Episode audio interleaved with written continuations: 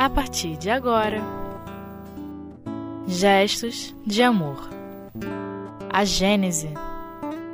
Fundamentos da Revelação Espírita. Terceira parte. Com Eneida Caruso. Olá, queridos ouvintes da web rádio Espiritismo.net. Estamos, mais uma vez, dando sequência ao estudo do capítulo 1 do livro A Gênese, a quinta obra do Pentateuco Kardeciano. Uma obra de síntese e de maturidade do nosso querido Allan Kardec. No capítulo 1, estamos estudando os fundamentos da revelação espírita, ou seja, características da doutrina que a fundamentam como uma revelação, como a terceira revelação. Hoje, mais especificamente, estaremos abordando do item 16 ao item 25. Para o estudo das leis do princípio material, existe a ciência propriamente dita. E para o estudo das leis do princípio espiritual, temos o Espiritismo. Cada um desses princípios material e espiritual age e reage incessantemente um sobre o outro. Logo, o conhecimento de um não pode ser completo sem o conhecimento do outro. A ciência sem o espiritismo não explica certos fenômenos somente com as leis da matéria. Por sua vez, o espiritismo, sem a ciência, faltaria-lhe apoio e comprovação. Então, queridos amigos, vejam que ciência e espiritismo, ciência propriamente dita, e a ciência espírita se complementam. A propósito, Kardec nos lembra isso já no primeiro capítulo do Evangelho segundo o Espiritismo, quando mostra para nós a aliança da ciência com a religião.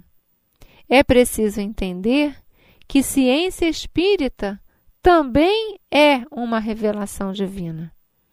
Também é parte da providência divina para as nossas vidas.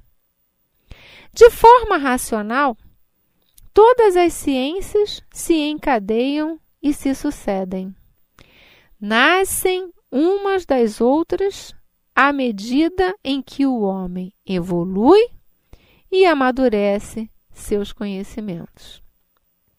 Uma ciência acha sempre um ponto de apoio nas ideias e conhecimentos daquelas que a precederam. Assim foi com a astronomia, com a física, com a química, com a anatomia, a fisiologia, a zoologia, a botânica, a mineralogia e tantas outras que se seguiram. A matéria por si só não tem vida, não pensa, não sente, nem tem vontade. Para isso, é preciso a ação de um princípio inteligente. Precisa estar unida ao princípio espiritual. Matéria unida a princípio espiritual. Lembremos disso, meus queridos, para explicar tanto movimento inteligente na natureza. O Espiritismo não inventou este princípio, mas foi o primeiro a demonstrá-lo através da observação de fatos irrecusáveis. através do estudo e da análise, o Espiritismo mostra que o elemento material e o elemento espiritual são duas forças vivas da natureza e, pela união indissolúvel desses dois elementos, é que facilmente se explica uma série de fatos até então inexplicáveis. Era preciso que a ciência propriamente dita evoluísse primeiro, para que então pudesse surgir a ciência espírita, que, entrando em contato com a maior parte desses conhecimentos prévios, conseguiu explicar fatos além da própria matéria, com a revelação clara do mundo espiritual e das leis que o regem. Me lembro que na infância era comum ouvirmos falar de um programa de rádio e posteriormente também publicado em jornais, um artigo chamado Incrível, Fantástico, Extraordinário. O querido ouvinte talvez possa não conhecer esse fato, mas lá eram relatadas histórias de aparecimento de espíritos, determinados locais, que ajudavam ou às vezes até assustavam as pessoas, fruto da falta de informação. Exatamente essa informação que a doutrina espírita vem nos passar na relação da ciência com a matéria, na existência desses fenômenos perfeitamente naturais, perfeitamente cabíveis e capazes de ser entendidos pelo simples estudo da nossa doutrina espírita, codificada pelo nosso querido Allan Kardec. Mas também é fato que até hoje algumas pessoas atribuem ao Espiritismo ser a manifestação de demônios. Dizem ser o Espiritismo coisa do diabo. Dizem ser o Espiritismo magia ou feitiçaria. Assim o dizem porque certamente ignoram as leis que regem a vida espiritual. Ignoram mesmo, queridos irmãos, a própria essência espiritual.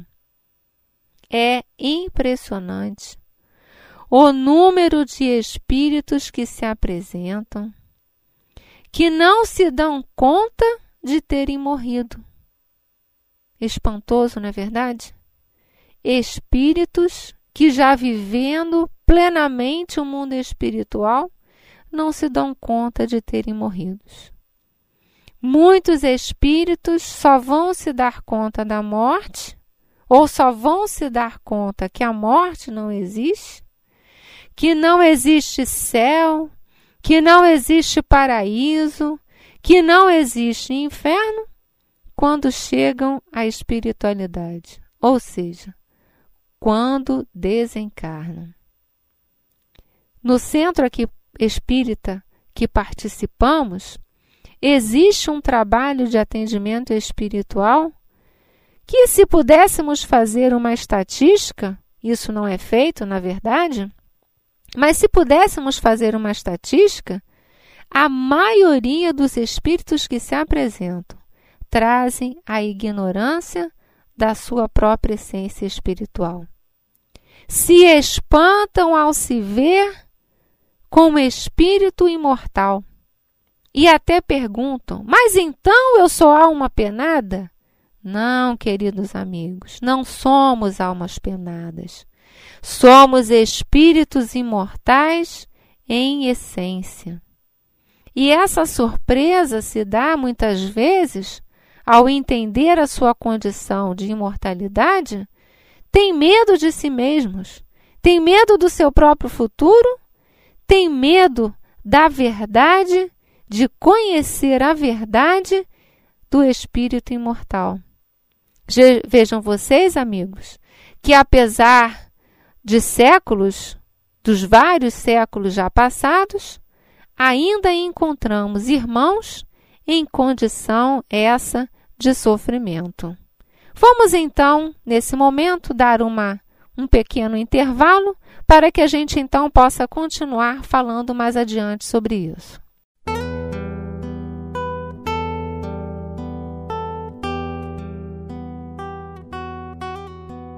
Gestos de amor. A Gênese. Então, queridos amigos, estamos de volta com o estudo do livro A Gênese, no seu capítulo 1, os fundamentos da revelação espírita. Mais precisamente, estamos estudando o item 16 até o item 25. Então, falávamos do sofrimento dos espíritos que não têm o conhecimento da sua própria essência espiritual. Aí vemos também que a revelação da doutrina espírita traz para nós o entendimento da comunicação possível entre os seres do mundo espiritual e do mundo material. A possibilidade de comunicação com esses seres é que traz a possibilidade de, através de trabalhos sérios, orientados pela ajuda do espiritismo experimental, traz a possibilidade de esclarecimento a esses espíritos da sua verdadeira natureza espiritual. Com isso, a comunicação com os seres do mundo invisível, que alcança a todos os homens, sem exceção, também traz a possibilidade de conhecimentos que mexem profundamente nos costumes, no caráter, nos hábitos e nas crenças de uma população. É toda uma revolução de ideias, e que não está circunscrito a um único povo ou a uma única raça, mas que tem o caráter universal. Essa é a beleza da revelação da doutrina espírita. Essa é a beleza da revelação da lei de Deus, que é feita através de todos os tempos. De tempos em tempos, Deus permite que espíritos superiores venham nos relembrar a sua lei que está escrita em nossas consciências. Mas por quê? Queremos apagar ou queremos esquecer da lei de Deus, ressaltando as nossas paixões, ressaltando os nossos sentimentos inferiores, acabamos por colocá-la no cantinho da nossa consciência, como se ela não existisse. Mas Deus, que é Pai de infinita misericórdia, está sempre nos dando a oportunidade de relembrá-la. E é por isso que o Espiritismo é também considerado a terceira grande revelação. Moisés, como profeta, revela aos homens a existência de um Deus único, soberano mestre e criador de todas as coisas. Tornou conhecido a todos a lei do Sinai, ou seja, os 10 mandamentos da lei de Deus. Foi, portanto, o primeiro grande revelador. Como homem, Moisés foi guerreiro, foi estadista, libertador, moralista e legislador dos hebreus. Jesus a segunda grande revelação, aproveitou da antiga lei o que era divino e eterno e rejeitou o que era transitório e de concepção puramente humana. Vejamos, queridos amigos, que a época de Moisés era preciso leis mais duras, mais seguras, para conduzir um povo tão rude. Jesus, que é ou que traz a grande lei do amor para nossas vidas, acrescentou, ou melhor, ignorou a parte da lei humana para acrescentar a revelação da vida futura e a revelação das penas e recompensas que aguardam o homem após a morte. É, meus irmãos, penas e recompensas. Aí nós vamos aprender em nossas vidas, com a lei de Deus, relembrando a lei de Deus, trazida também por nosso querido Mestre Jesus, a importância que tem de conhecer e de entender a lei de causa e efeito. Quanto a isso, Kardec, no item 22, nos remete à leitura da Revista Espírita de março de 1861. É interessante que, portando a coleção da Revista Espírita, todos possamos ir lá, remeter esse ensinamento, relembrar essas questões e refazer esses conceitos a respeito de nossas vidas. A parte mais importante da revelação do Cristo é um ponto de vista totalmente novo. É a forma como Jesus nos ensina a encarar a Deus. E aí, meus irmãos, que coisa bela! Como Jesus é belo nos seus ensinamentos! Como Jesus traz para nós a figura de um Deus Pai, de um Deus de amor, de um Deus de bondade infinita, que nós, com os nossos corações, com os nossos sentimentos e pensamentos, somos ainda muito pequenos para entender tão grande amor. Não é mais o Deus vingativo, ciumento, cruel, implacável, punitivo, injusto, que dá privilégios a uns. Não é mais o Deus dos exércitos, não é mais o Deus mesquinho e meticuloso. Jesus apresenta-nos o nosso Pai, um Deus clemente, soberanamente justo e bom, cheio de mansidão e misericórdia por todos nós, que perdoa àquele que verdadeiramente se arrepende e que dá a cada um segundo as suas obras. Jesus nos mostra um Deus que nos ensina a fazer o bem em troca do mal e a não fazer aos outros o que não queremos para nós mesmos.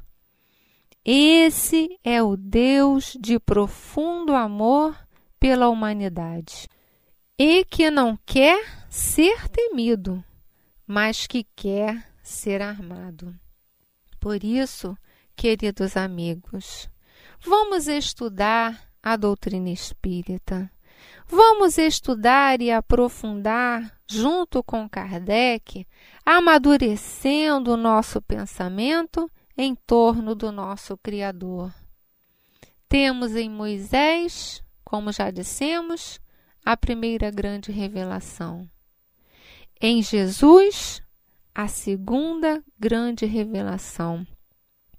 E com a doutrina espírita, a terceira e grande revelação, que nada mais faz do que retornar à doutrina cristã, que nada mais faz do que fortalecer em nós a ideia de Deus Pai, de Deus de amor, que nada mais faz do que tornar a nossa vida mais simples, mais clara e o mais favorável ao nosso progresso espiritual.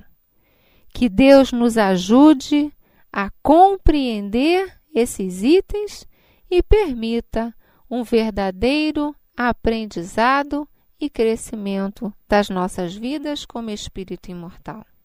Que Deus nos abençoe hoje e sempre.